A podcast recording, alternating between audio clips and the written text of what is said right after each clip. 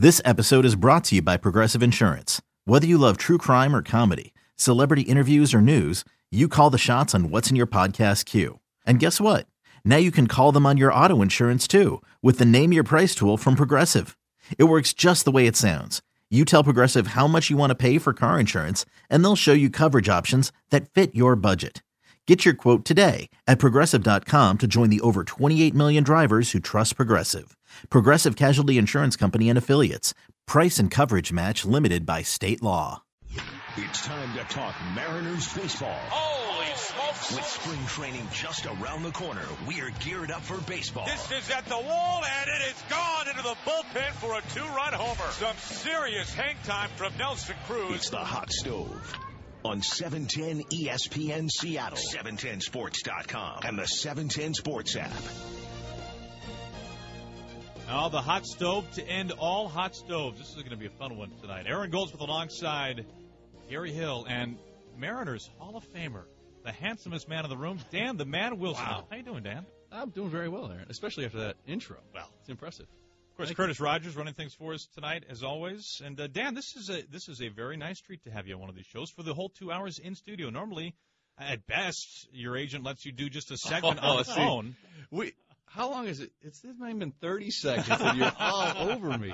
Rough. But seriously, man, this is great. Thanks for coming by tonight. I appreciate it. No, I'm looking forward to it, and uh, looking forward to working with both you guys uh, throughout the season. So it's going to be great. Yeah, you bring that up, and that's a, nice segue. Your your role will be the same when it comes to on the field for the Mariners. It sounds like you are still a, a kind of a special instructor. Yeah, I'll be with uh, working some in the player development department, and, and uh, mostly Everett Tacoma, and uh, working with catchers, and and you know doing other kinds of things uh, in the minor leagues, and looking forward to that.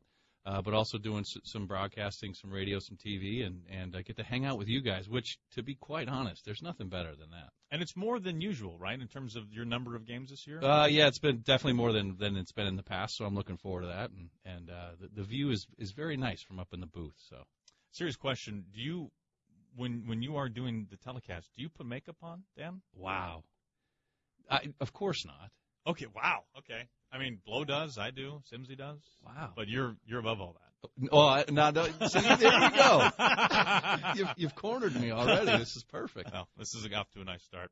Hey, you know, we've got a great show lined up. We're going to talk to a, a number of different people. Uh, in the first hour, we've got Chris Prieto lined up uh, on the phone for a couple of segments. Mariners' new first base coach, and uh, he has a, a really wonderful career story, which we're eager to talk to Chris about. You remember his name from a couple of years ago, first on staff with uh, the McClendon era. He was the Mariners' really the first uh, video replay guy for the Mariners. So Chris Prieto will join us. Evan Grant, fine beat writer, one of our favorites for the Dallas Morning News, who covers the Rangers, will join us in the first hour as well. And Ron Fairly comes up in hour number two, a couple of segments with Red, which we're looking forward to.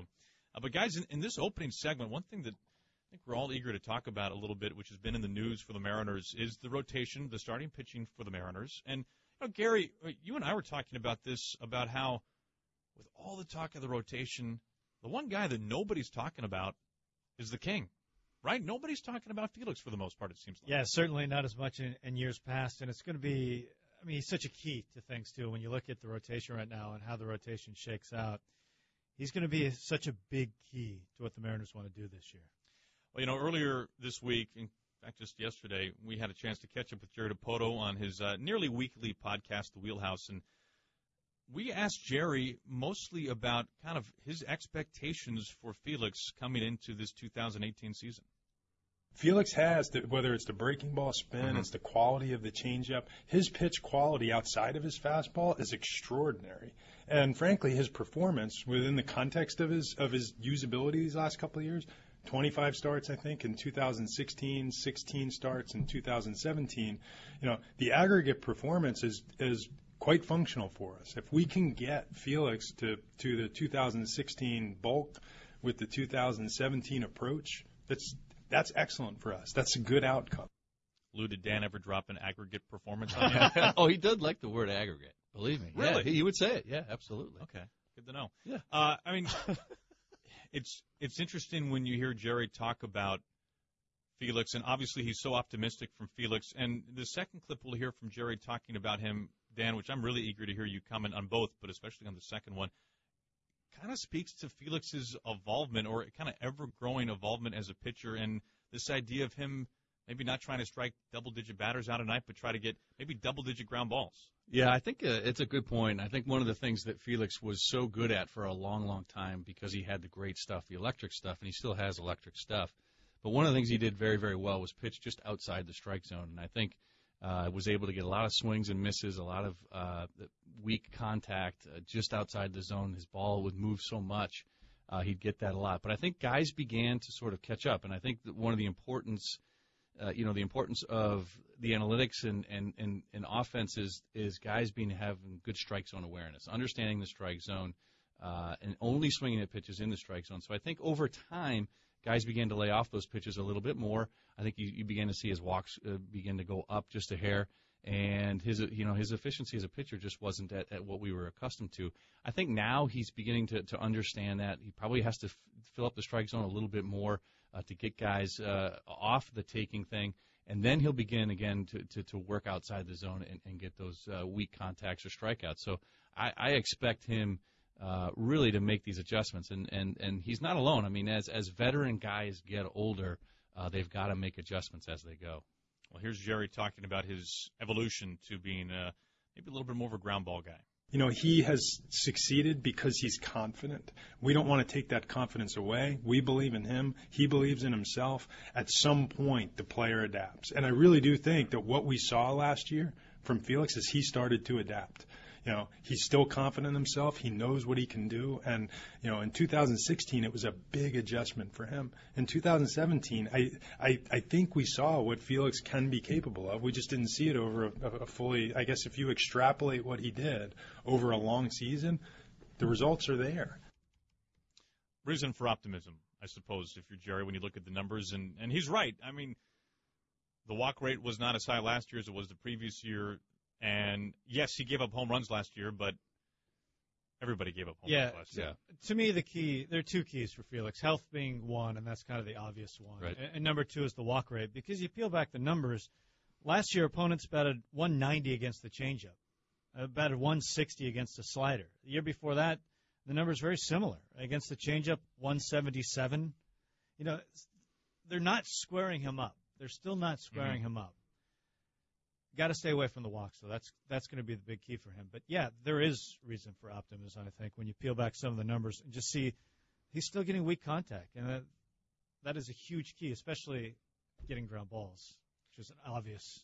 You know, Dan, we've heard Mike Trout talk about this. We've heard Albert Pujols talk about this in terms of Felix, two guys who have faced Felix for a while now, and that is they would rather face a pitcher who is pumping exclusively heat right, and maybe a breaking ball, than a guy who is throwing low 90s and can basically touch any corner he wants at any time and has movement on four four various offerings of a pitch.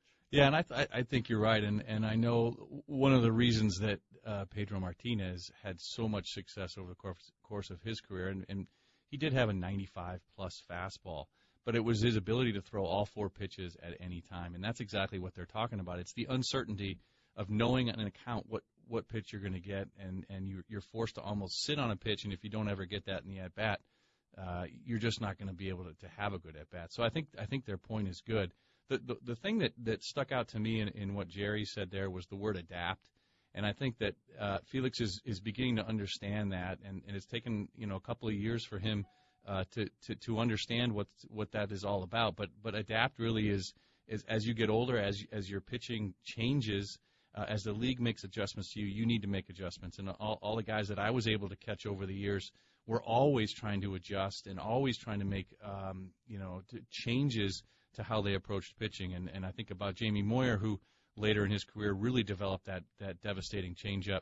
I think about uh, you know Freddie Garcia, a guy who had a great curveball, great changeup, a great sinker, but then really started to understand and, and develop a slider that that helped him to sort of elongate his career. And even a, a Randy Johnson, who had devastating stuff, was always working on either a two-seam fastball or a changeup. And as he, you know, moved on in years, he was able to use those pitches uh, more and more, and that uh, created a lot of longevity for him as well. So I think Felix is just learning this. He's got the four pitches, uh, and and for him, uh, it's just a matter of of finding that right mixture uh, and, and, and, and adapting a little bit, to, like we said, to, to a little bit more in the strike zone because he's getting that weak contact. And I, I, I look for him to come out here this year and have a, a big season because I, I think he's taken this off season very seriously and, and he's going to be ready to roll. That famous Randy Johnson changeup. Is that what you're saying? That's exactly what I'm saying. But but to be honest, I mean, you know, he, it was a pitch that that he worked on. He'd throw one or two in a ball game uh, for us, and and then as he got a little bit older, he had to throw it a little bit more and more. And and it's again, it's it's it speaks to what Trout is talking about in Pujols. Sure. It's the uncertainty uh, in, when you're standing in that batter's box.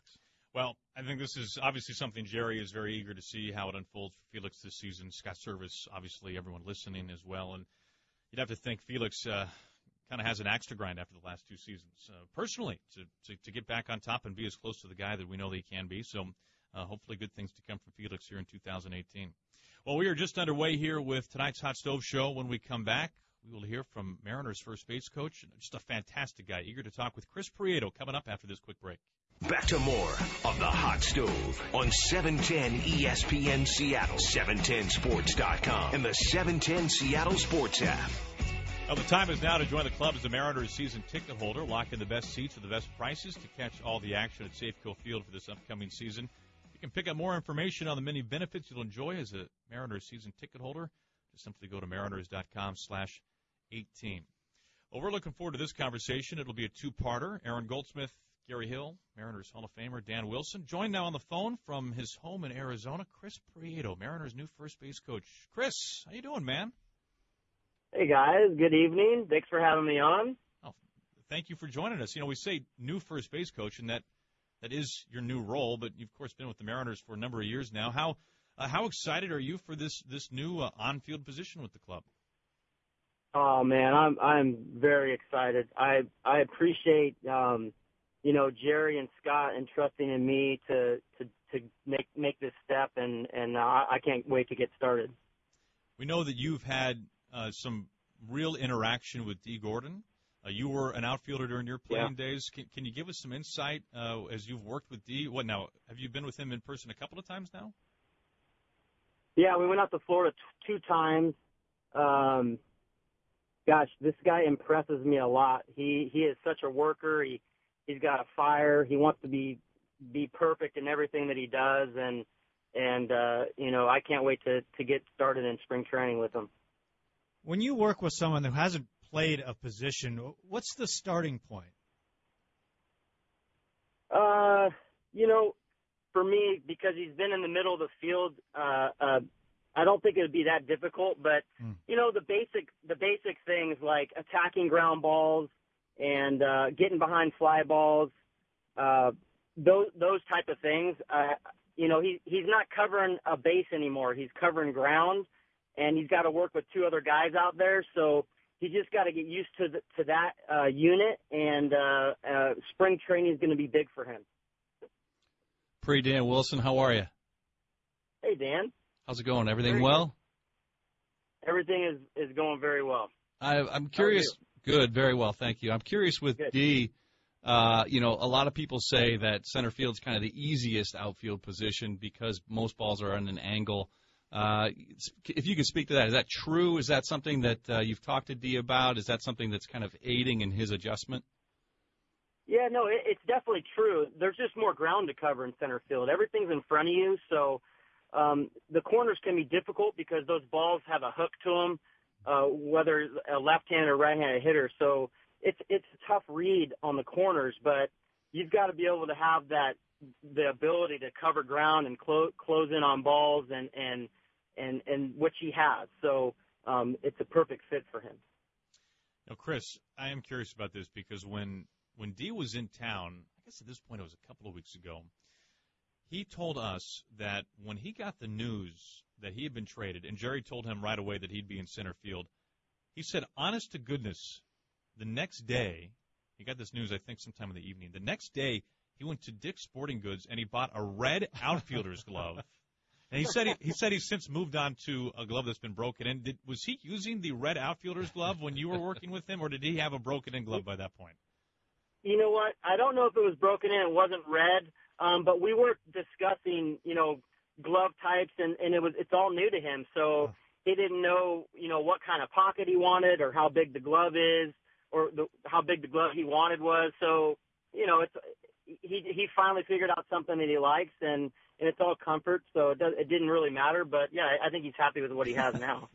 Can you speak a little bit just to his athleticism and how much you have seen it just I mean, now let's not read too much into this, right? These aren't game this isn't in a game, this is on a field in the off season, but still to your eye test, just kind of how fluid it looks, how natural it might look for him, and kind of the the earliest, most basic of tests that a coach like yourself can put him through during this change. Yeah, I mean he he he's such a smooth runner. He's got great feet. Um, obviously closes in with his speed.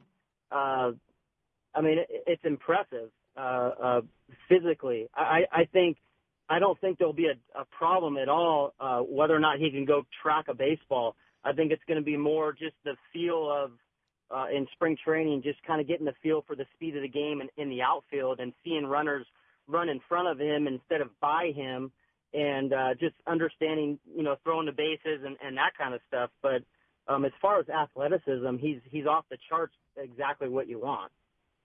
Chris, you mentioned some of that stuff about you know runners running and that kind of thing. Is spring training going to be, you know, in your mind, is that going to be enough of a test for him?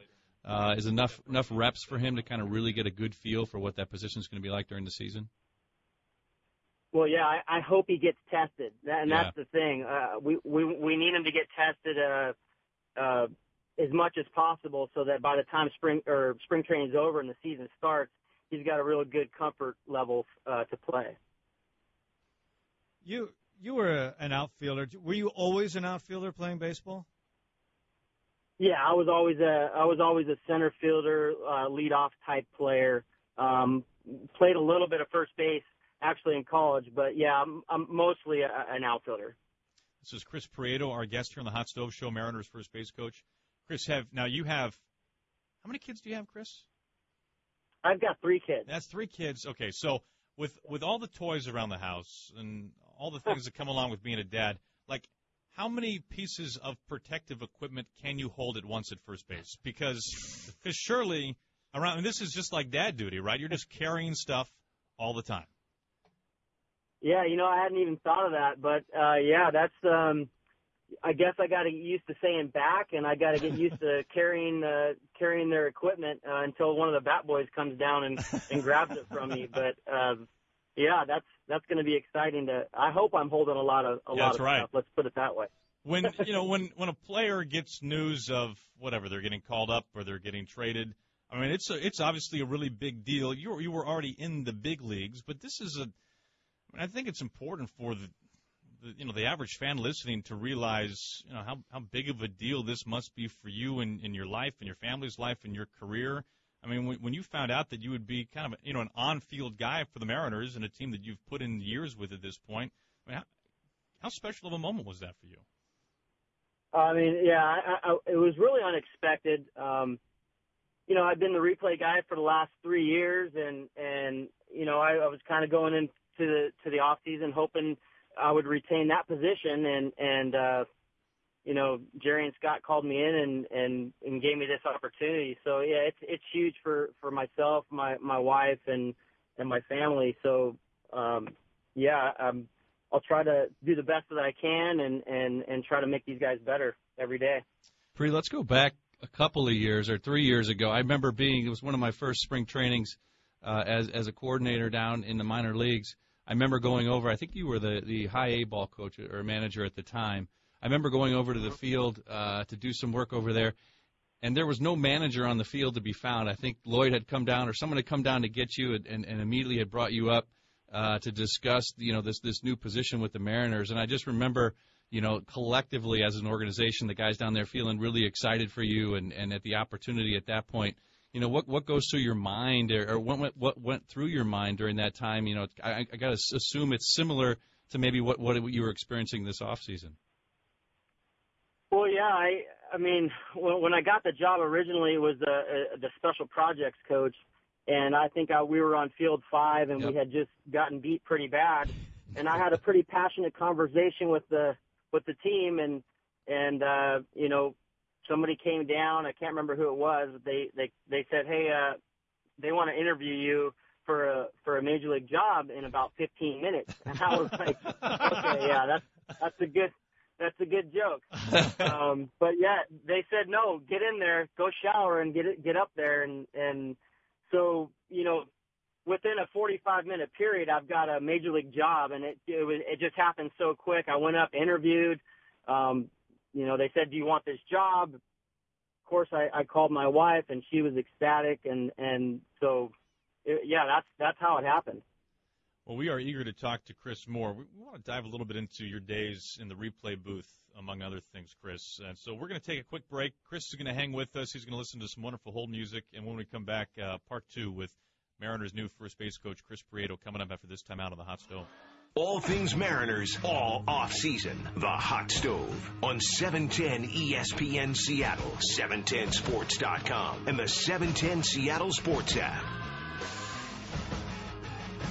Welcome back inside the hot stove. Aaron Goldsmith, Dan the Man Wilson, Gary Hill, joined once again on the phone by Mariners first base coach Chris Prieto. And okay, Chris, we want to we want you to take us inside uh, one of your old responsibilities, inside the belly of the beast, inside that replay control room.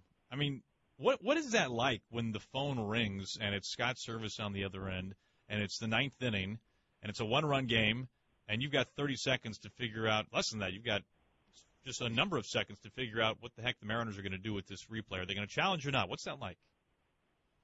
Yeah, it, it, it can be stressful, especially when you have players in there yelling and screaming, challenge, challenge. so really, you know, you, you gotta you gotta learn, you know, who to listen to and and who to tune out. And uh, you know, Jimmy Hartley, our, our video coordinator, he, er, he's really good. Um, he helps out a lot, but um, yeah, it, can be stressful. I, I would say um, really the, the the fifth, sixth inning can be the, the the most stressful because you don't want to lose your challenge at that point. There's still some game left. The ninth inning is kind of easy if you have your challenge because you can just use it and then uh, it, you can go to an umpire uh, review after that. So it's really you don't want to you don't want to have outs left. Um, but uh, uh, yeah, it could be it could be pretty pretty stressful. I, I just got done training Anthony Suzuki, who's going to take over that role. Uh, I, I flew out to Seattle, and, and um, he seems to he seems to uh, you know take to it pretty good, and he's learning all the the technical side of it, and uh, so I'm anxious to keep helping him, and and uh, we'll see how it goes. We keep stats and everything. Did you keep your uh, challenge stats? You know, uh, I thought I was pretty cool the first year I did it, and then uh, uh, last year we didn't do as well. So I stopped I stopped paying attention. I figured if you're right around 50%, you're doing okay. It's it's funny because sometimes sometimes the game dictates whether or not you challenge or not. So um, you may have a a, a situation where you feel like uh, there's a higher percentage or a lower percentage, and you just you just try it just because you have the opportunity to do it, and you may not win it. So I, I don't I don't particularly look at at that statistic, you know, because it doesn't it doesn't make who you are in that in that in that chair. Pre in training, Anthony, what was your biggest, you know, couple biggest points that you, kind of passed along to him in, in his training? Well, really, the, the the technical side of it, just learning the buttons and and being really comfortable with the keyboard, because there's there's quite a few buttons that you have to have to be uh, very comfortable with touching two buttons at the same time, speeding it up, slowing it down. Um, and, and really that's the, the biggest thing. Once you get your, your fingers right on the keys, um, then the game kind of, you can kind of just, you know, look at the game and, and the game happens and you make the right call. But really it's, it's the keyboard itself that you have to get used to. It's like playing a video game. So you get to watch uh, a Major League Baseball in person this year for the first time in a while, right? You've been behind a... I'm excited about that. Being in the dugout again. I've I've been away from the dugout for five years, so you know, spring training's kind of nice because I'm in the dugout. There is no replay, um, but really, it's not the same as a major league. And this will be the first time major league uh, games that I've been to since I played in a major league game back in 2005. So you're talking a long time since I've been in actual major league dugout like releasing you to kept out of uh, captivity now, yeah. Chris. This is fantastic. Exactly. We had no idea this promotion I, I meant so much.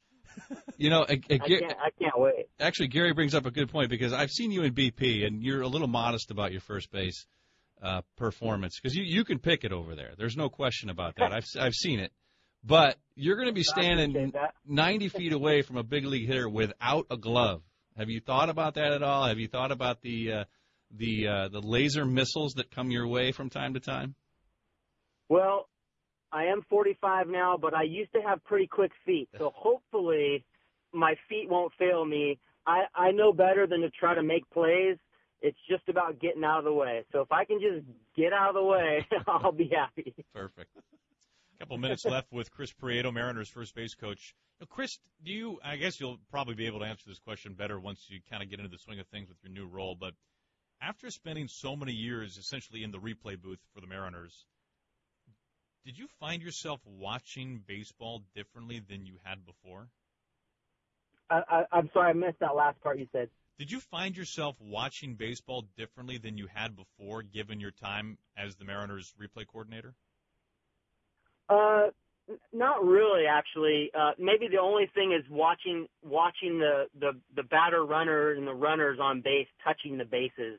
I find myself doing that a little bit more uh, when I watch a game live. Um, but other than that, I, I I think I watch the game just the same. Um, yeah, so that would be the only thing is just watching watching the base runners touch the bases. Hey, we you know we talked a lot about Dee Gordon and him and him making his transition to the outfield, but as an outfield guy, when you think back to the outfield from last year and what we project to obviously see this year as well, uh, with Gamel and with Haniger, uh, Mhm. and what we saw with Heredia, I mean, what was your what were your takeaways last year about this this outfield speed that from the Mariners that we hadn't seen in a long, long time, especially with all three outfield positions a season ago? Uh, I mean, as far as the skill level and the speed and the ability to cover ground, it's it's it's pretty cool to to to be able to, to coach these guys. I'm excited. Um, you know, there's a there's a high ceiling for these guys, and and I know D. Um, you know, he really wants to be the quarterback. He wants to go in. He doesn't want to just kind of fit in. He wants to kind of lead and and and and really take charge in the outfield. So I'm anxious to see him. Uh, I know him and Gamel actually met with him in, in Florida while I was there, and they got along great. Uh, uh, you know, I hit some balls to him, and, and it was kind of cool to just see him and him in center and and and Gamel in left, and calling each other off, and and so it's it's going to be good with all those guys. Along those lines, how impressed were you with Heredia last year, who was really plus in three different outfield positions? Heredia has an amazing ability to track the baseball. He can run directly to the spot, and I, I am very impressed with that ability. It's, you know, you don't see that a lot um, with with outfielders. He he can he can literally take the right angle, the right footwork, and run right to the spot. And and you you just it, it amazes me how well he is around the track, um, how well he goes around, uh, even when he plays the corners, and how comfortable he is making catches on the wall. Um, he's just a, a special player. You know, you mentioned the the speed and athleticism. The one thing maybe the outfield doesn't have, especially with Dee Gordon sort of making the switch, is a lot of experience. Does that worry you at all, or is that something that you guys are going to talk about a lot in spring training? We will we will cover a lot of a lot of that stuff. Um, uh, you know, one thing that I'm as far as D's concerned is I'm worried about the difference of like the use of his legs versus what what normally happens at second base. Even when you're not even playing, just running out to your position versus running out to your position at second base takes a toll throughout a season. So, uh, you know, his his leg care, little things like that are, are I'm I'm paying attention to, and I told him, you know, we got to really, pay, especially his first year playing center field, we have to really watch his legs and how he uses them because obviously his legs are his biggest asset. So we want to make sure we monitor that and and and that you know you know what I mean. Mm-hmm. Well, this is good. When we see Gamel and Haniger carrying him out to center field, well, we, we won't be alarmed. It's just, this is maintenance over the course of the season. It, exactly. If you see him walking walking from from uh, second base out to the outfield, you'll know why. hey, Chris, Chris, it's so kind of you to take some time out of your evening. We know you're a family man. Uh, but all the rest uh, to the uh, Prieto family, and we'll be seeing you uh, very soon from now uh, down in Peoria. Thanks for all the insights and the good laughs. Uh, you're one of the best, one of our favorites. Thanks for joining us, man. Thanks for having me, guys. Really appreciate it.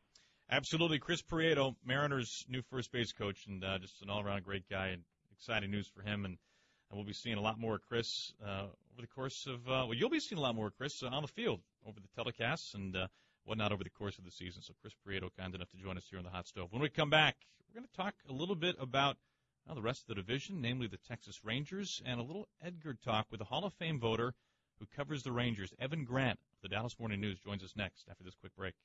Back to more of the Hot Stove on 710 ESPN Seattle, 710sports.com, and the 710 Seattle Sports app. Now, buy more and save. Discounted tickets are available for groups of 20 or more. Flexible seating options, private hospitality, and picnic packages are all available to complete your group day at the ballpark. You can pick up more information, book your group date for this upcoming season by going to mariners.com slash groups. Happy you're with us here in the hot stove. Aaron Goldsmith alongside Mariners Hall of Famer Dan Wilson. Gary Hill is here also. Sorry, Gary. That's a tough act to follow. I thought you were going to call me Mariners Hall of Famer. I was really excited for a second. But. Hey, we are, we're excited to welcome in on the phone from the Metroplex uh, one of our favorite guys, and you hear him over the course of the baseball season. Evan Grant of the Dallas Morning News. Evan, uh, happy uh, Happy New Year to you. We haven't we haven't talked since the New Year. How are you, man? That is the most disingenuous. I'm so excited to have this guy on I've ever heard. Evan and I have a uh, a uh, very sugary, venomous relationship that dates back to uh, my time with the minors with the Rangers system. But uh, in, in all honesty, oh, we all, love all, you, Goldie. I know you're you're one of our favorites as well. Uh, and Evan's one of the best beat writers in the country, and uh, one of the uh, best guests on Mariners radio, and we know tonight will be no exception. And uh, Evan, we, we want to talk to you a little bit about the Rangers and the outlook for this season. Uh, goodness knows we see you guys plenty. But before we get to that, we know that you are a staunch Edgar supporter. You are a Hall of Fame voter, and you vote for Edgar. Uh, you have voted for Edgar repeatedly. Uh, what was kind of your hope level as the announcements were coming down as to whether or not you thought Edgar would get in this year? But you know, interestingly enough, Aaron, I was I was actually in Mayaguez, Puerto Rico, when the uh, when the announcement came down at a uh, at a Puerto Rican League winter game, uh, the play-in game between uh, Mayaguez and uh, and Santurce, and it was announced who over the intercom at the stadium who had made the Hall of Fame, and obviously Edgar. Uh, it was announced that Edgar did not make it, and I was real interested to see what the crowd's reaction was. And you know, in, in Puerto Rico right now, there's a new normal um, that's not really very normal at all. Uh, and there wasn't much reaction from the crowd. I, I think mostly because I don't think people got their hopes up too high. Uh, I feel like you know Edgar belongs in the Hall of Fame because I think he redefined what the designated hitter is, um, and, and I think that that's one of those kind of categories for me in terms of how you define a Hall of Famer that, that's kind of hard to quantify. But when you've got the award for you, name, you know, when you've got the award for your position named after you, I, I think pretty much that's a good qualification. Um, I'm just encouraged to see that he got over 70%, and as you guys are well aware and have documented, the the fact of the matter is that just everybody who's ever reached 70% with years left on the ballot has ended up in the Hall of Fame. And, and I think more and more people among the, the voting populace are, are seeing that or are acknowledging that, listen, not all stats are the same. Um, we're not in an era anymore where we just care about like the 3,000 hit threshold or 500 home runs or, or blah, blah, blah. We care about things like how a guy defined his position. And until David Ortiz came along, Edgar was the best DH in the history of, of, of the of the DH. It's a quarter century of that position. He defined it, and I think that's good enough for me for him to be in the Hall of Fame. So, how confident should Mariner fans be that next year will be the year he gets in, in his last year of eligibility? I just, you know, I just go back and I look at the at the past performances of guys that for him to jump, I think it was 12% from 58 to 70 this year. and the history of guys who have reached 70 with years left on the ballot is, I believe, 100% of those guys have, have ended up making it into the Hall of Fame. Uh, the voting, the, the ballot, you know, the, the, the folks who vote on the ballot and the BBWA, you have to have 10 years of service uh, to become a voting member, and each year a few more a few more members are added and a few more drop off. And the younger members, I think, if you go and look at the demographics of the voters, I think you would get a higher percentage of Edgar votes among the younger voters and a lower percentage of Edgar votes among the older voters. And so I think that that also kind of portends success for Edgar for Edgar next year. And and and I hope I hope he does make it. I really do. Um, this year it's a huge class. I'm glad to see that we've got a, a big class again this year, but uh, there's a place in, in Cooperstown for Edgar Martinez. I've come to believe that. Um, and I, I just feel like the momentum at this point in time is such that he will he will ultimately end up enshrined in 2019. Dan, you don't have an opinion on this, do you? no, none at all. no, I tell you, I you know, uh, I think just the the ability I think uh, of this of, of Edgar and his hitting ability speaks for itself. But I think, you know, I know I know there's a lot that can be said about you know clutch hitting and whether it exists or not. However, I think for me, you know, being in the middle of a lineup and putting up the numbers he did uh, when he was expected to to go up to the plate and get a big hit, he was able to do that, and I think that takes a special uh, talent. It takes a special uh, mentality to be able to do that, and he did that so well. And to me, that's what sets him apart. I think you know you, you look at all the years he hit behind Griffey, um, and uh, you know probably made Ken a better hitter. It just it, it just is. He just was such a presence in that lineup, and and he could he had such a great command of the strike zone, and and and he had such a good eye of the strike zone. Uh, but his his ability to come up with the big hit uh, when we needed it was just um, uncanny, and to me, that that speaks. That's everything. It, it helps us. He helped us win so many games because of it. No doubt. Uh, Evan Grant of the Dallas Morning News is our guest here in the Hot Stove Show, and uh, Evan, it's interesting. You've been able to. You've been putting out some uh, daily pieces on the Rangers and what to expect and look for in spring training. And one of the pieces you recently put out uh, was on something that not only plagued the Rangers, but quite frankly, basically plagued every team in baseball last year, and that was strikeouts. And if I understand it correctly, and I, re- I was reminded of this reading your piece, Evan, that the Rangers not only set a new franchise record for strikeouts, but correct me if I'm wrong, like essentially far and away set a new strikeout record for the franchise. Is that right? I think it was 240 uh, strikeouts over the previous record. They ended up with 1493 this year, I believe it was.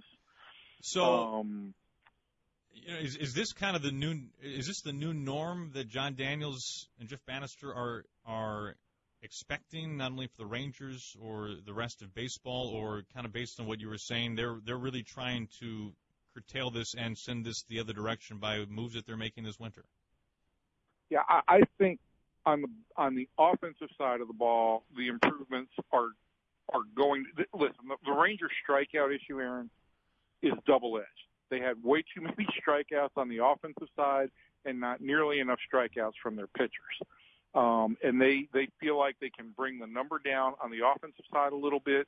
And pitching wise, which is where they made pretty much all of their moves this offseason, they feel like that number will go up. On the offensive side, I think we're all aware that strikeouts are more prevalent in baseball than they've ever been before. I think every year since 2009, it is now, Major League Baseball has set a new record for total strikeouts by hitters. Uh, but the Rangers, if you look at their lineup last year, the bottom half of their lineup, the number five position, had the most strikeouts in the American League. The number six position had the most strikeouts in the American League. The number eight position had the most strikeouts in the American League. And seven and nine were four and two, respectively. And so what Jeff Banister was left to do a lot of the times last year was, was construct a lineup just to try and break up clumps of strikeouts uh, and, and maybe get some productive outs. I think they feel like Rougned Odor, which was who was a big part of the strikeout issue last year, will improve. We'll make some adjustments. We'll focus a little bit more on a specific zone that he knows he can handle and try and attack that zone. I think the Rangers feel like Joey Gallo was had a more than adequate first full year in the big leagues, and they know Joey's going to be a big strikeout guy. But I think both he and the Rangers feel like there's a few more pitches he can go the opposite way with, make contact, have productive at bats, and raise his batting average a little bit, raise his contact rate a little bit, uh, and bring the strikeout total down. Um, those were the two biggest trouble spots in the order. You know, Mike Napoli was was another big strikeout guy last year. He will not be back. The Rangers will have really essentially they'll move Gallo to first base and he'll replace Napoli. And then in left field they will have some kind of platoon, probably Ryan Rua and Drew Robinson. Possibly Willie Calhoun wins that position in in in, in spring training. I think either way, those guys are going to pile up some strikeouts, but I don't think they're going to approach where Napoli was last year. He really had a bad year contact wise. So I, I think they feel like naturally some of that stuff will come down. And on the pitching side of the ball, with the additions of of Doug Fister, Mike Minor, Matt Moore to the rotation, those guys averaged, I think it was eight and a half strikeouts per nine innings last year whereas the Rangers starters averaged 6.2 or 6.3 strikeouts per nine innings. So they feel like they made it a real pri- a, a real priority this offseason to try and add some strikeout ability to the starting rotation. What's your expectations of Minor being tried as a starter this year for the Rangers? I think that's going to be a really interesting aspect to look at with the Rangers. I think I think there's two real interesting aspects there, in that Minor and Matt Bush are going to spring training as as starters, um, and they will make a decision for sure on Bush sometime during the spring. And I, I don't think they've ruled out the possibility that if they ended up uh, deep in the rotation, that they could still move Minor back to the bullpen. I, I think the the outcome of all this is the Rangers are as committed as they could be to trying to go with a six man rotation. Um, and I think that that six man rotation uh, or a five plus one is kind of the way Jeff Banister, Jeff Banister describes it, just to ensure that their guys regularly all get five days of rest. Uh, they're going to have to monitor innings for Minor and for Bush. Mike had Mike averaged 176 innings in three years with Atlanta, but over the last three years he's got 77 innings in the big leagues total. So I don't see them jumping him past 125, 130 as a starter, and I think that you're going to have to meter that out. Same thing with Matt Bush. If if if you move him into the rotation, you're going to have to spread that out. So I think that what they do is they're going to look at trying to create some kind of six man rotation. I think there will be some degree of of even for lack of a better term, finding a DL time for, for these guys just to give them a 10 day, two week rest uh, sometime during the season. But listen, from the Rangers' perspective, Mike Minor was a very effective starter with Atlanta before the arm injuries. He was a very effective 95 mile an hour reliever for Kansas City last year. If they can get the starting performance that he had with Atlanta previously at $9 million a year, it's the starting bargain of the offseason. So that's their that's their risk there. That's their investment. And I really think, you know, guys, if you look at this team this year, Houston is obviously the prohibitive favorite in the American League West. The Angels have improved themselves significantly. The Mariners were a better team than the Rangers were come the end of last year. This is based on the contracts the Rangers have, based on the age of some guys, based on the holes they had last year, and based on the number of young guys they've got kind of still bubbling up in in in the major leagues it's kind of a transition year. And if you're going to try something funky, this is the time to do it. And I think that's kind of their approach. Hmm, wow. Very interesting. Very interesting. No surprise. Uh, Evan, hey, man, this is great. We really appreciate you coming on with us tonight. We know it's late there in uh, the Lone Star State, so uh, thanks for jumping on the hot stove with us this evening. Uh, it's great to talk with you guys, and we will look forward to seeing you in Peoria at some point in time. You, you got it, man. You'll be on air with us again then. There he is, Evan Grant uh, fine beat writer for the Dallas Morning News. So when we come back, our trivia question after this time out. All things Mariners, all off season. The Hot Stove on 710 ESPN Seattle, 710sports.com, and the 710 Seattle Sports app. Now we wrap up the first hour here in the Hot Stove. We have just a minute here, Dan. We just talked to Evan Grant of the Dallas Morning News about the strikeouts league wide. The Rangers setting a franchise record. Do you know what your high water strikeout mark was in a single season? Wow. What a great question. No, I really, really don't. I, I probably don't even want to know. Like 25. So interestingly, it came it came in your All Star season when you slugged a career best 18 home runs. So like we can say, oh well, he struck out more because uh, the power numbers went up. 88 strikeouts. Nice. Wow. 80. That's the most in your career in one season. 88. That's like that's a month and a half for some guys. I appreciate that, Aaron. That's that's nice of you. I know. We're out I of know. time now. But uh, since uh, 2012, here's a trivia question: Only four pitchers have started 30 or more, more games in all six seasons. So since 2012, four pitchers, 30 or more starts in all six seasons. You know, all we ask is you name one of them, just one of the six, one of the four. Pardon me. 206-421-3776. Um, Gary is assuming that you are Baseball Reference Index subscribers like he is. I can give you a hint. One of them's a Seattle Mariner. A winner receives Mariners men's or women's pajama set. We're back just after this. It's time to talk Mariners baseball. Holy smokes! With spring training just around the corner, we're geared up for baseball. This is at the wall, and it is gone into the bullpen for a two-run homer. Some serious hang time from Nelson Cruz. It's the Hot Stove on 710 ESPN Seattle, 710sports.com, and the 710 Sports app. The back half of the Hot Stove Show. Happy you're with us this evening. Aaron Goldsmith, Gary Hill, Dan the Man Wilson. Dan, this was a. I gotta tell you, you know, first of all, I I I, I need to apologize,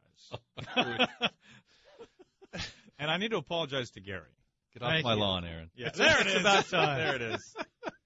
You know, uh, this is about to come up because I was I was about to say, you know, these trivia questions, man, these are these are kind of beastly. You got to you got to be able to research a little bit, and uh, you know, we got a new guy running the tri- trivia questions now, Dan, and there's been a promotion that uh, we have been eyeing for some time, and it has been made official. The Mariners have officially announced it.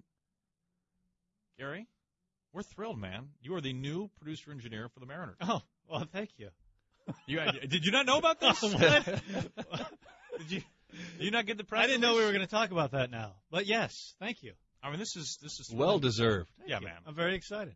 Um, maybe some people are learning this for the first time. Maybe other people uh, Like uh, me. saw this announced.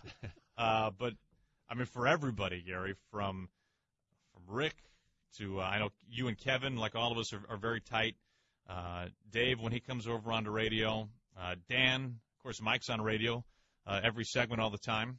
Uh, man, we are we could not be more ecstatic to have you with us, not only at home but on the road as well. And you're going to be doing you're doing everything. Do you know this? You'll be doing everything. Yeah, uh, my job description is like 90 pages long. no, I'm thrilled. I mean, I'm a Tacoma kid, grew up with Dave and Rick, and that's how that's how it all got sparked. That's how the passion started for play-by-play and broadcasting, and now to be uh, in the same booth every day is uh, it's I don't have the words. It's incredible. I can't wait. I'm excited. It's great working with you most of the time. It's great working with Dan all the time. Well, you see less That was a good shot right Yeah. there. That was good. Well done. See why I got promoted? Yeah, there right it is. there. There it is. Do you remember, by the way, do you remember the first time that you went in to the Safeco Field radio booth, the home booth? Oh, let me let me tell you about the fir- my the first time I did pregame. So I prepped for my first. I was filling in. It was like a random May game. I prepped for this thing for hours.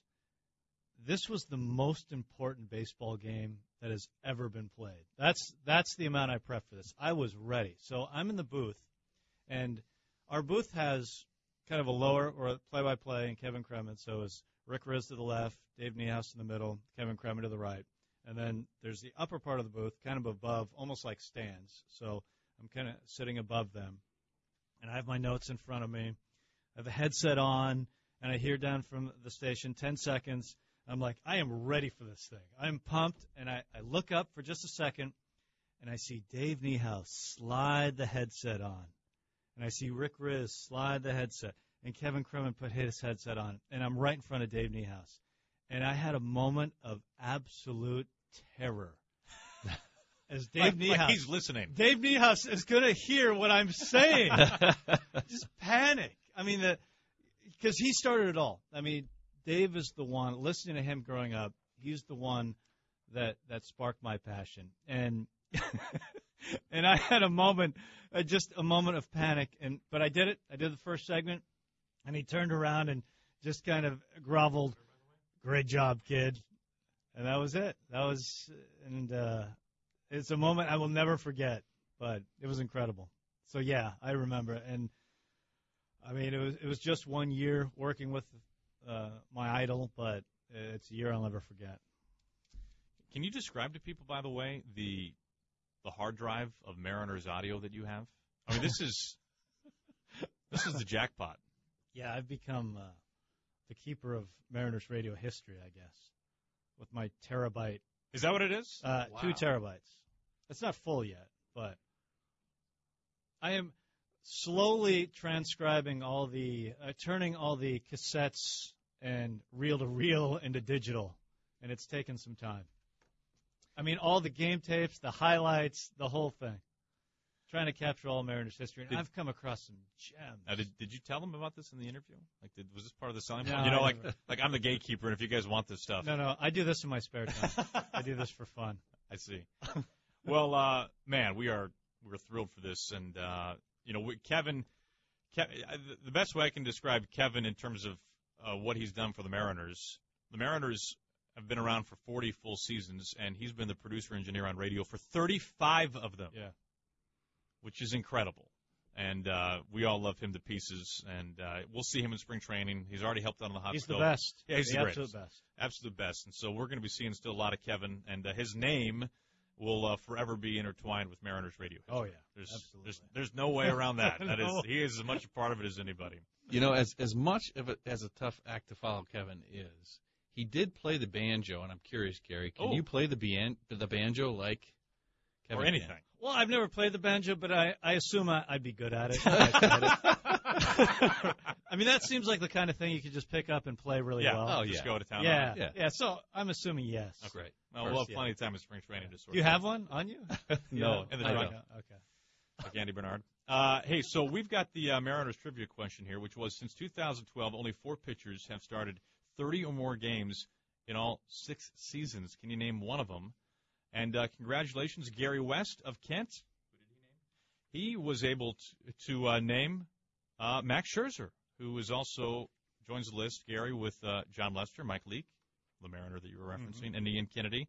And uh, for Gary's efforts, he will receive a uh, men's Mariners pajama set.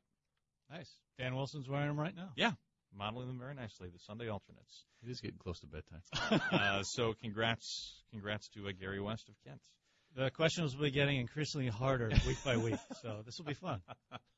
Uh, the, yeah, these are. Uh, this is a different tier. I'm, I'm assuming that uh, that uh, Gary is a Play Index subscriber. I would expect nothing less. Uh, well, just around the corner, guys, we've got hour number two uh, in full force of the show. We're going to be hearing Gary a nice piece he put together on a truck day, which was yesterday. We'll have a chance to hear from Mariners clubhouse manager Ryan Stiles. But in just a few moments, we will be hearing from Ron Fairly. I'm excited about this.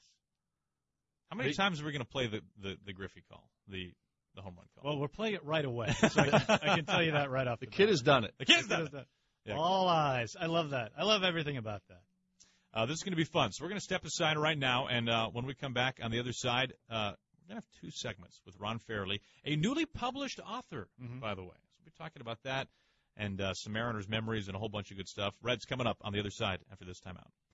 Well, all eyes are on this young man right now as he stands in. Griffey 0 for 2 tonight. And the first pitch from back is. There it goes! See you later! Upper deck! Griffey has tied the Major League record! Holy cow, the kid has done it!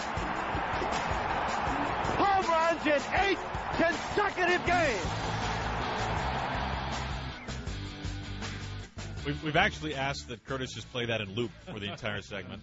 Uh, Aaron Goldsmith, Dan Wilson, and Gary Hill Jr. kind enough to be joined by uh, the man who made one of the uh, the great calls in franchise history, Ron Fairly. Uh, Ron, we we are so eager to talk to you about so many different things, but since we just heard that, I I have to ask, what what goes through your mind when you hear that highlight once again? Well, that was pretty exciting. I mean, uh, good golly! I mean, and there wasn't any doubt about the ball leaving the yard. I mean, when Junior hit it, I mean, it could have been 400 feet away and it would have cleared it easily. But uh, yeah, that was that was pretty. I mean, hitting home runs in eight consecutive games, and uh, the thing I do remember that then Junior came up again. I made Dave Niehaus have the call because I think if Junior would have hit it in nine consecutive games, I think it should have been uh, Dave Niehaus's call for it. So are you saying that you actually like it was your scheduled inning and during the commercial yes. you said Yeah, when Junior when Junior came up the following game to hit home runs and to set the record, I made Dave Niehaus uh, call his at bat. He wasn't going to do it, but I said, "Well, there's going to be a lot of dead air." and didn't Junior come remarkably close to going in nine straight games? Well, well, yeah, he did. Uh, obviously, he didn't do it. Right. But uh, to hit home runs in in that many consecutive games, it's uh, it's quite remarkable. I feel like in the ninth game he had legend holds that he hit a, a very loud out uh, back to the track or even right up against the wall. But uh, Ron Fairly is joining us now, the the first of two segments that uh, Red is kind enough to uh, have with us this evening here on the Hot Stove Show. And uh, Ron, you, you've obviously been a, a pretty busy man. We are we're looking at the cover of your new book, A Fairly at Bat: My 50 Years in Baseball, uh, from the batter's box to the broadcast booth. Uh, can you tell us about the labor of love of, of writing this book? And you have led one of the great baseball lives. There's plenty of good stuff in here.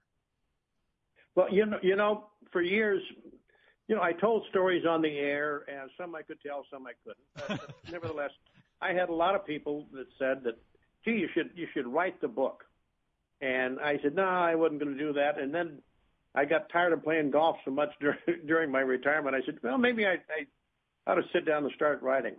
And uh, sure enough, I, I started from the very beginning and started filling in holes and remembering games and uh, look back on some really important games that I played in, and I started writing about them. And the next thing you know, I I got into it. It took me about a year and a half to to to finish the book, but uh, and I found uh, a writer that would uh, that helped me.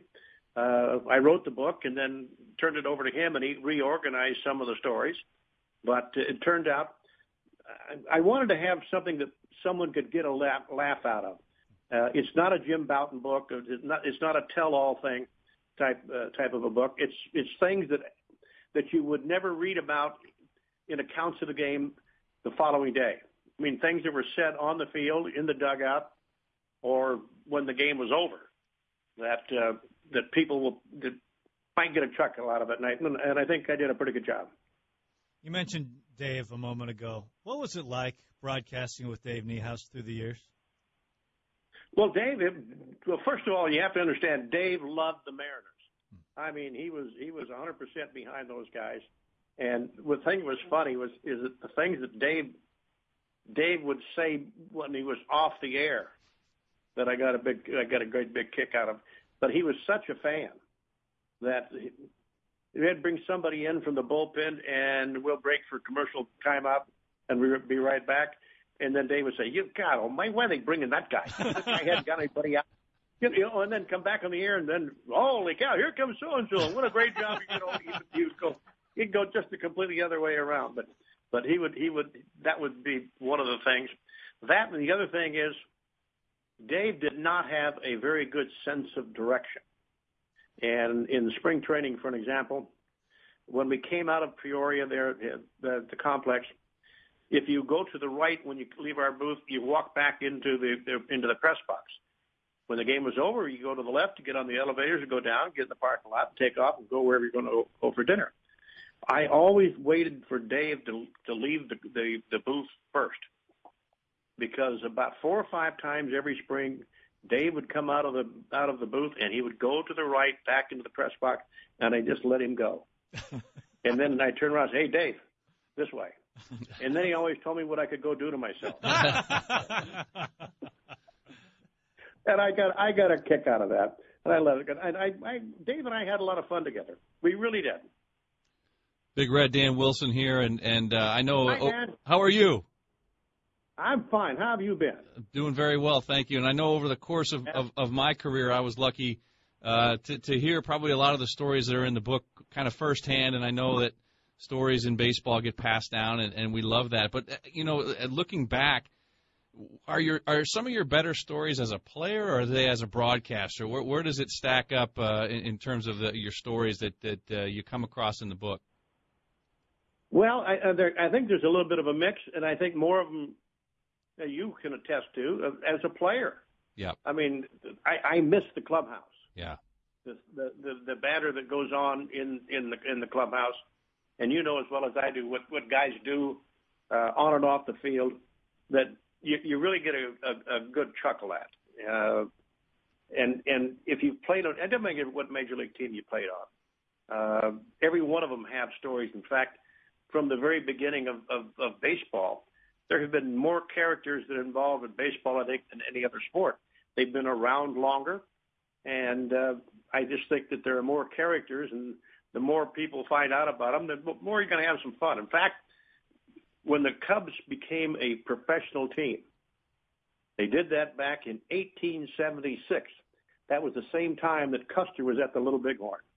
kind of give you a baseball reference uh, as to when the Cubs got. And we've had characters ever since then. And they're relentless in that clubhouse. Oh well, yeah. I mean, I mean things that, that went on in, in the clubhouse and things were some of the stuff was really good, and then sometimes it even transferred out onto the field. And an example is that Koufax was pitching. You know, whenever he pitched, we had a pitcher in our on our ball club by the name of of Pete Richert, and Pete was a left-handed pitcher and had pitched the major leagues for about uh, oh ten or eleven years, mostly with Baltimore. But when he was with the Dodgers, he was the long man in the bullpen. And the only time Pete would go out and have a few drinks would be the night before Koufax pitched. because there were chances that, that Sandy was going to, you know, get knocked out in the second or third inning. Well, Pete went out this one uh, one afternoon, and lo and behold, Sandy got in trouble in the first inning, and they got Pete up in the bullpen, and Sandy got out of the inning. Uh, in the second inning, uh, Sandy went back out to the mound, and he got in trouble again, and Alston got him up for the second time, and went out to the mound. That day, I happened to be playing first base, and so when Alston got to the mound, there were three of us that are standing there. He had Alston, Koufax, and myself, and it was a hot day, t- temperature above 95 degrees. And Alston looked at Sandy and he says, "How do you feel?" And Sandy says, "Better than the guy you have warming up."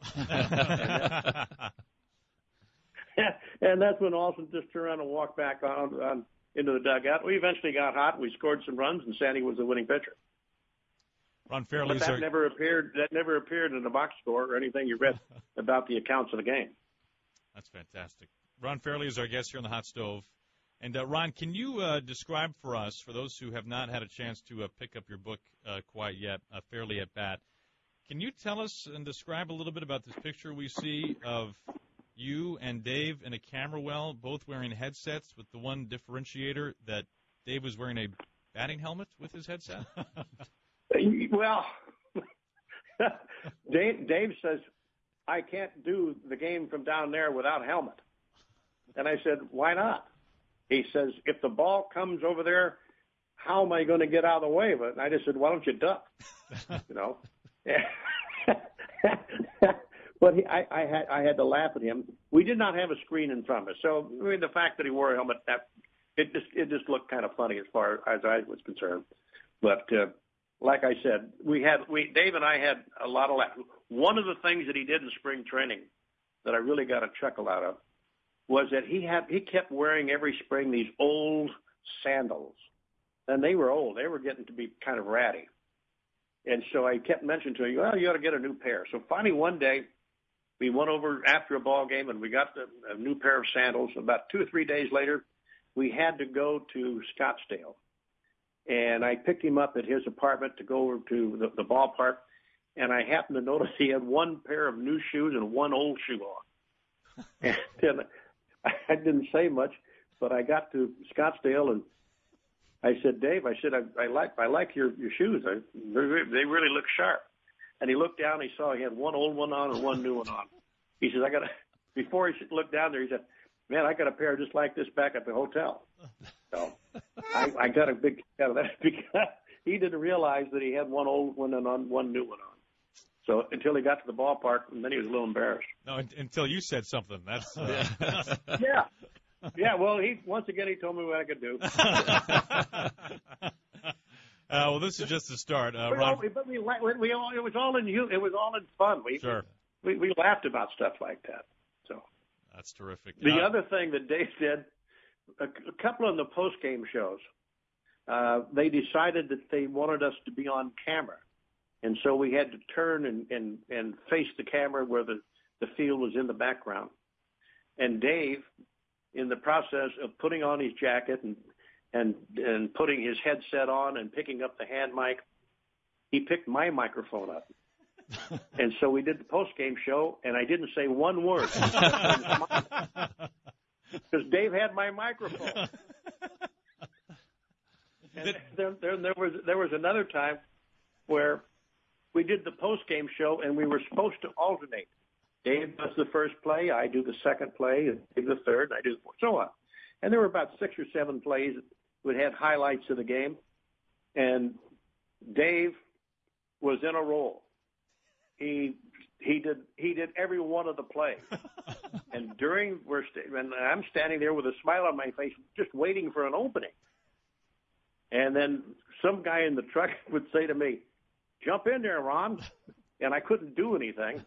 And the next guy would say, "Ron, shut up! You're talking too much." I had a, I had a rough time trying to keep a straight face, and Dave's doing the highlights to all of these games, and he and there was no opening. And that was when uh, one of the guys down the truck said, "When Dave wants the post game show to be over, the big boy is headed to the bar. It's, the post game show is going to be over real quick." And that's just about the way he he did it sometimes. And, and but he was very good. I mean, he was never stuck for words, and he was always always right on cue with everything. The other thing Dave, Dave did that I got a chuckle out of, he kept a, a, a little like a like a timer that was, had sand in it that you turn over like a three minute egg thing, and that was he would put that on.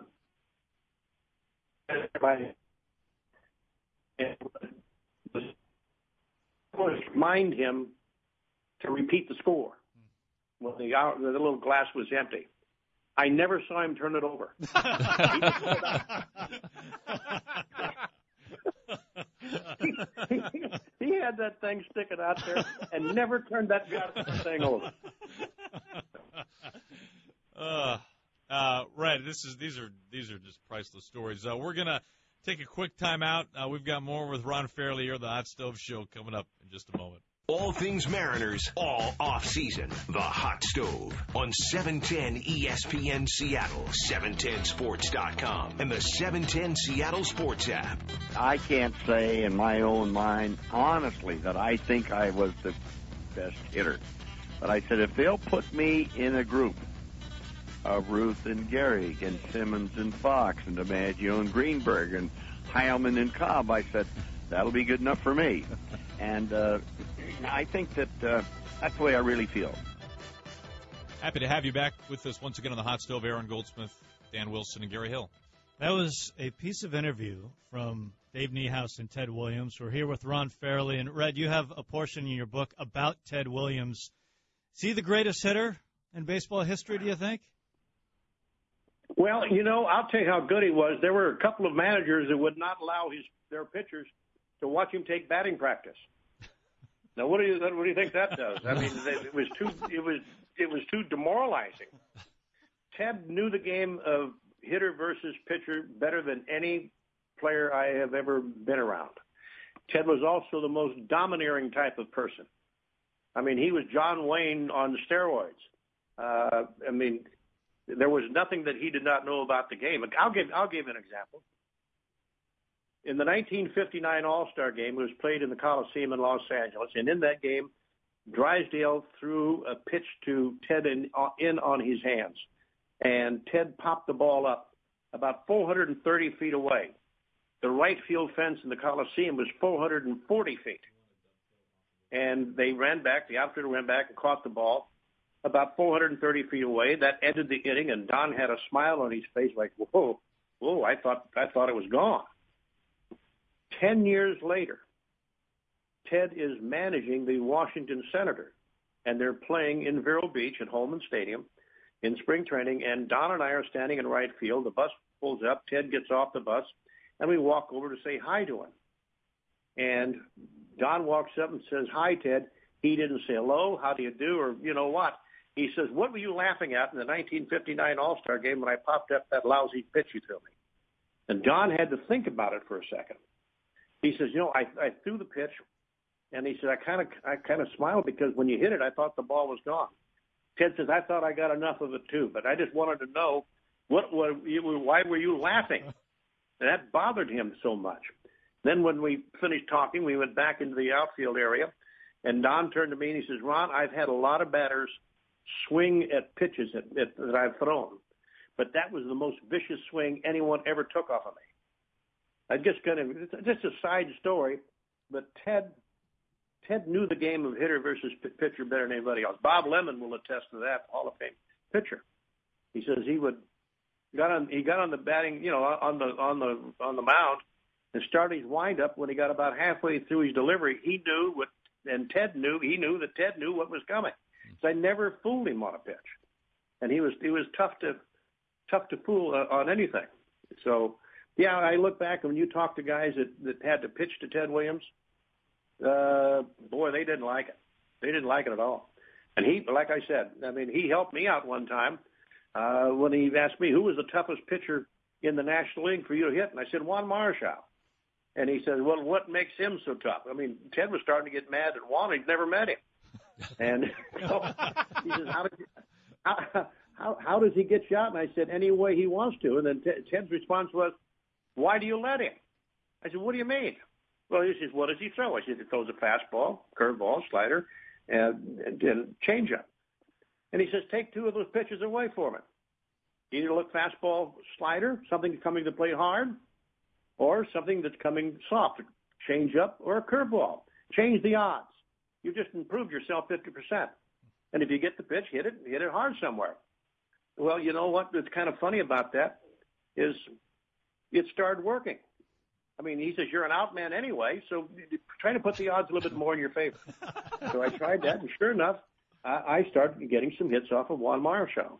But those are the kind of things that, uh, that that Ted did. I mean, you'd have to be around him to to understand how domineering he is. If you put Ted in the op in in, an, uh, in a room with say the top 75 executives in in the in the country, within a half an hour he would dominate the room, and that was just the way that he was. Red, you made the All Star team in 1973.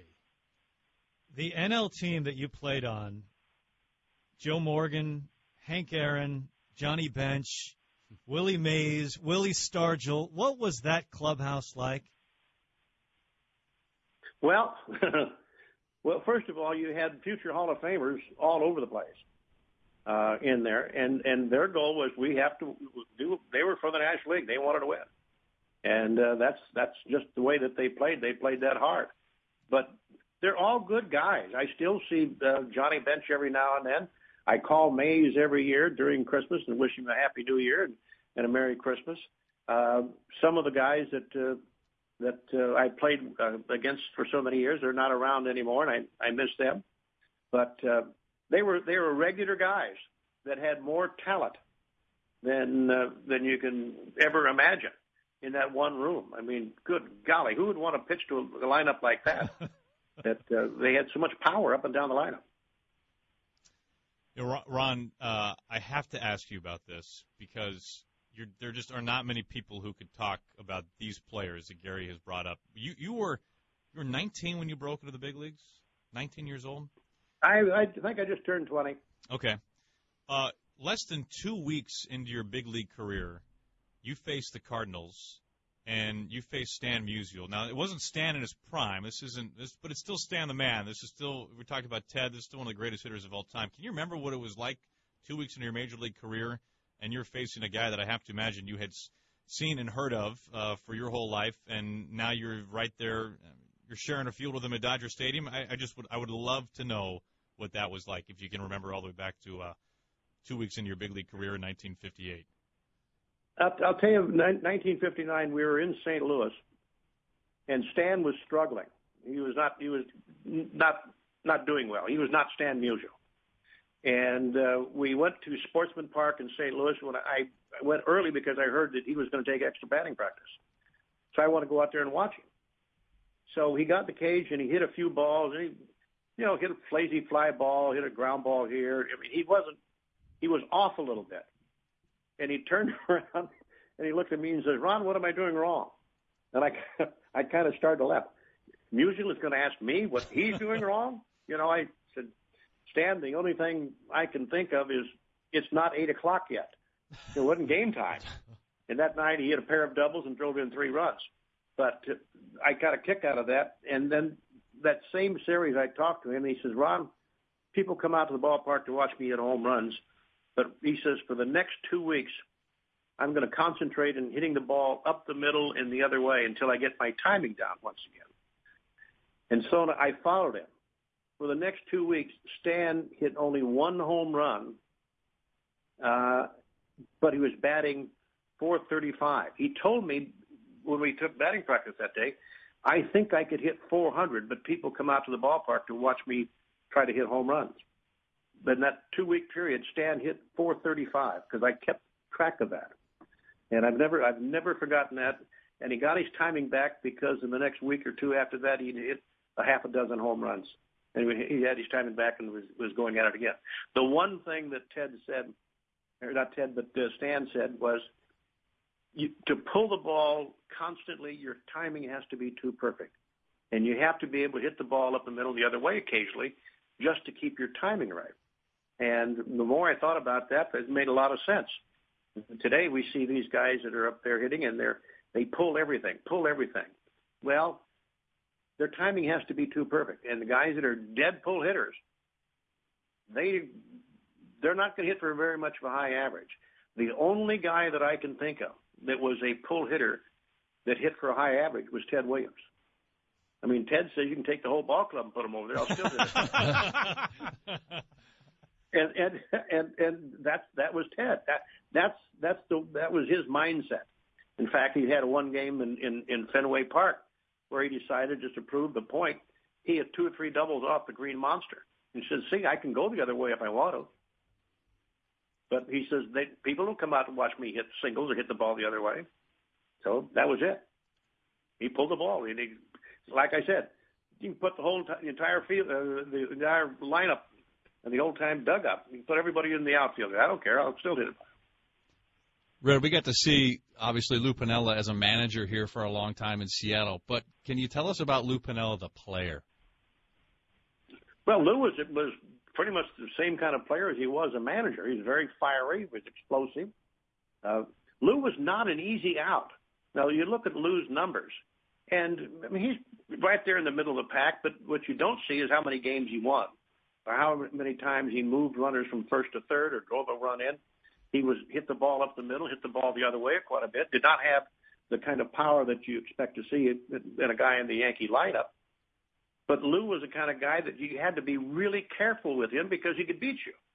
I mean, you can make him look bad, and then all of a sudden you get in the crucial part of the ball game, bam, that's when he got his hits. It's not how many hits you get; it's when you get them that counts. So Lou was a heck of a player, but I loved Lou as an announcer, or as as, as an announcer. I loved it, and the thing is that I got a kick out of Lou is that there'd be times when we'd be doing the game and one of the clubhouse guys would come up and tap me on the shoulder. And I'd turn my microphone off and they said, Ron, Lou needs a ride home. Because we live close together. We live close together over in the Bellevue area. And Anita, his wife, had enough. She took the car and went home, and Lou was on his own. So I had I had to bring I had to bring Lou home, and and he would he would tell me things about the game and what went on that there's no way I could put that on the air. But I, I just, I loved, I love those times, especially when the when the Mariner did not play well, because he kept banging on my dashboard, and I thought he was going to break the dashboard a few times. And he had a couple of sayings in, in, that I really got a kick out of. Do you see what I see? You know, he says, or am I right or am I right? That's right. And finally, one time, he got both of those in the same sentence. He says, "Do you see what I see? Am I right or am I right?" And then he proceeded to, you know, proceed to go. The one thing Lou would do with me all the time is I, I would get to the ballpark two o'clock in the afternoon, and Lou'd be sitting there at his desk and figuring out the lineup. And he turns around and he throws the pencil down on the desk. He says, "Now, how do they expect me to win with a team like this?" and I said, "Well, what do you mean?" He said, "Well, let me ask you this: Would you rather have their first baseman or our first baseman? Would you rather have our second baseman or their second base?" And he went around the entire field. And I had to be honest with him. A lot of times, yeah, I'd rather have five of their team players versus the five on, on the Mariners, or sometimes it was even six when we played the real good ball clubs. And and he says, "Well, see what I mean?" He says, "If they could get me a left-handed or a, a, a left fielder and a left-handed starting pitcher, I can take this team to the World Series." And he was he he meant that. But at that particular time, the Mariners had a budget and they had to stay within it. And of course, Lou was accustomed to being around the Yankees, where they turn around and says, "Okay, it cost a million or two million, or we got to get rid of this player." That the Yankees went ahead and did it because they had all the money in the world, but the Mariners didn't have that kind of money, and they couldn't make those kind of trades, and they couldn't ruin their minor league system, uh, and so the Mariners couldn't couldn't make the moves Lou would like to have them make. So after a game on a Sunday or something, he would I'd go in the clubhouse wait for the crowd to kind of leave the ballpark, and he says, "What are you doing for dinner?" I said, "Nothing." He said, "Come on, let's go." So he would invite a couple of two or three of the coaches to go along with us, and we went somewhere in Seattle, and he'd we'd sit down there, and we ordered a couple of cocktails before dinner, and then we had some wine, and then maybe a drink afterwards. And came time, time for the bill, he he would turn around and says, "We're going to put this on the ball club. If they won't get me a left fielder or a left-handed pitcher, we'll make them spend some money here at the at the, at the steakhouse." So that was what that was one of the things that he did, and then and then laughed like mad. He thought that was funny. Probably drove the front office a little crazy, but that's what he did. Well, folks can uh, read about all these uh, declassified stories at this point uh, in uh, your new book, "Fairly at Bat: My 50 Years in Baseball from the Batter's Box to the Broadcast Booth." Ron, this has been a real treat. This is so kind of you to join us. This we have we have had a ball. Thank you so much. Well, the, yeah, the, well, the book's available at uh, Barnes and Noble or uh, Amazon or iTunes. Uh, that's where you can pick it up. I think you're going to get a few laughs out of it because there are things that that happened over the period of years that uh, uh, with guys like Yogi Berra, for example. Hmm. Uh, we were around the batting cage one day uh, taking extra batting practice, and Yogi was watching, and Tom Seaver walked by, and, and he said, uh, Yogi, what time is it? And Yogi said, right now? Tom says, no, tell me what time it was 20 minutes ago, and I'll figure it out. so, I mean, just, just little, little kind of quips like that that they're all through the book. Ron, this has been a blast. Thank you so much. All right, anytime, fellas. There is Ron Fairly, Fairly at bat. Well worth the read, as you can tell. That does not need much much sales work uh, on our part. All right, well, we've got more coming up on the hot stove after this quick break. Back to more of the Hot Stove on 710 ESPN Seattle, 710sports.com, and the 710 Seattle Sports app. Add the Safeco Field Suites to your list of places to check out in 2018, whether hosting clients and coworkers or family and friends. You and your guests will enjoy Mariners baseball from the comfort of a private suite. This premium seating option includes game tickets, VIP parking, private skybridge entry, and a catering credit. You can get more information at mariners.com slash premium. Welcome back to the hot stove. And uh, G-Man, yesterday was truck day at Safeco Field. And I know you had a chance to uh, to catch up with the truck. I grabbed the truck. Yeah. Let, us listen to, to me grabbing the truck. the gray clouds continue to hang overhead, and Pacific Northwesterners wade through the puddles and slog through the winter squalls. But today, the first sign of spring.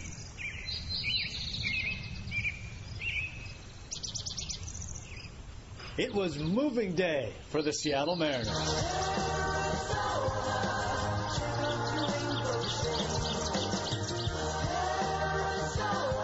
One giant and fully loaded truck ready to head to Mariners spring training.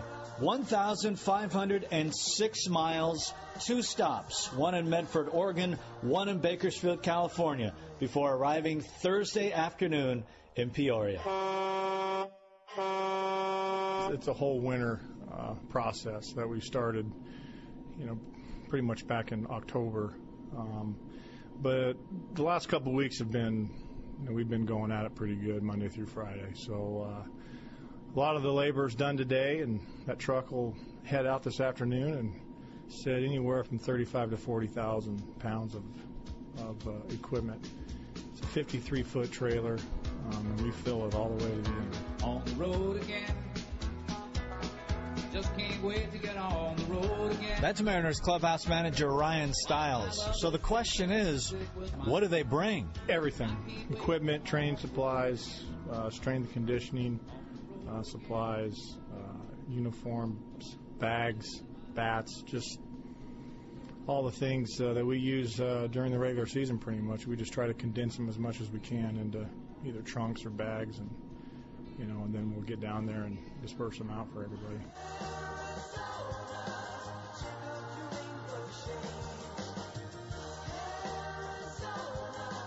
The initial planning, you know, it starts a week or two right after the end of our season.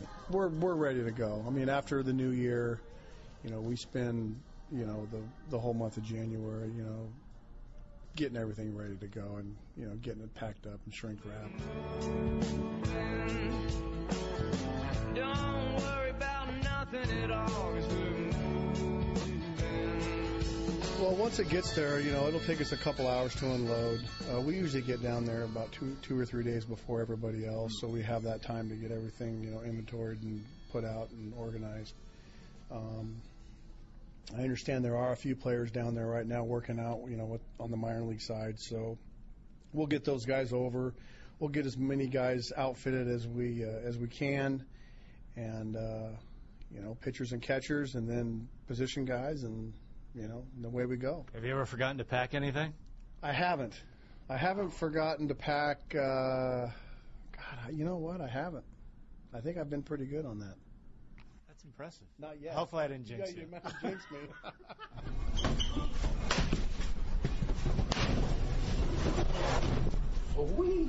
The massive truck is loaded as the journey begins south, and pitchers and catchers and spring just around the corner. Play ball!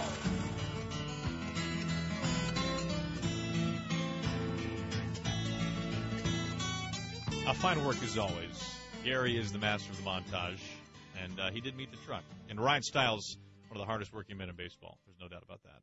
I almost got locked in the truck. Fortunately, I didn't. Well, uh, the things, uh, the equipment is uh, on its way to Peoria. We'll be going down there shortly. We're going to have a little bit more to talk about when we come back after this timeout. All things Mariners, all off season. The Hot Stove on E 710 ESPN Seattle, 710sports.com, and the 710 Seattle Sports app. Single game tickets are now on sale, which means you can lock in your seats to some of the biggest games of the year, including opening night, kids opening day, fireworks nights, big matchups against the Yankees, the Dodgers, and much more. Get ready for Mariners baseball at Safeco Field when you check out mariners.com for tickets. Well, just a few minutes left here, guys, on the hot stove. Aaron Goldsmith, Dan Wilson, and Gary Hill. I, I feel like we've covered a lot of ground tonight, guys. I feel good about tonight. Uh, I feel like, actually, Gary, as the producer engineer who scripts the show, I feel like you should have booked Ron for both both. I feel like that too, and then added another hour to the show. the uh, yeah, the bonus content. And Dan, uh, we don't Look, we don't normally get you for two hours like this, man. This is this has been a treat. Look, look, working with you two professionals for two hours is is it's like going to school. It really is. I appreciate all that you guys do, and it's always a pleasure being here. You know that. It is. Now, will you have Yeah. a similar story that Red had of uh, Dave taking the segment all to himself the whole time, of me and Gary just hogging the mic and holding down the mute button over there on your on your control pad? No, but I will tell you a story about Dave Niehaus. Please, it's a good one. As I would assume. And Gary might have already, you guys, you guys might have heard this already, but you know the pick to click segment for sure. I picked someone that wasn't in the oh, lineup. Oh yes, please. We have we have two Yes. minutes. I picked someone that wasn't in the in the lineup. and we went to commercial break. I made a good case for it too. But we went to commercial break, and and, and kind of kind of like how how Red explained, he took his headphones off, and Dave kind of turns around and looks at me and says, "I hope he gets a good pinch hit to win the ball game because he isn't in the lineup, pal." Now I was under the impression that he actually said that on the air, but No. you said he he said it off the air. Yeah. Okay. Well, it's, that's more graceful than I thought it was, but the story was better if he said it on the air. Yes, yeah, it was it was beautiful. It was a great moment. So That's why this year we'll be slipping you fake lineups. Yeah. to try and get you to do that. Or just again. tell them there's been a lineup change. Yeah. yeah. Uh, uh, you know, guys, uh, on a serious note, we've we've learned some things. Uh, Anthony Suzuki is the Mariners' new uh, replay coordinator. Mm-hmm. Uh, we did not know that. Chris Prieto, of course, had that job and is now the Mariners' first base coach. And uh, it sounds like you know we've heard Jerry talk about the Mariners probably going with a six-man rotation for a period of time over the course of the season. And Evan Grant of the Dallas Morning News telling us that the Rangers might do that like for the bulk of the year, which was news to me. Yeah, Bush and Minor as well as rotation guys. It's very interesting. Uh, Dan, will we be seeing you in spring training? Yes, I'll be down there. Looking forward to it. I, I'm actually very optimistic about this club. I, I love the the combination of, of the speed at the top, the, the power in the middle, and and uh, you got some guys on the back end of the lineup that can really swing the bat too. So I'm looking forward to seeing this team get out of camp and get off to a great start. Oh, big thanks to all who made this one possible. Ron Fairly, Chris Prieto, Mariners first base coach Evan Grant of the Dallas Morning News, Hall of Famer Dan the Man Wilson, Gary Hill putting this together. You're off to a roaring start, G-Man. and, of course, Curtis Rogers. We'll be talking to you uh, next week. Thanks for tuning in to the Hot Stove Show.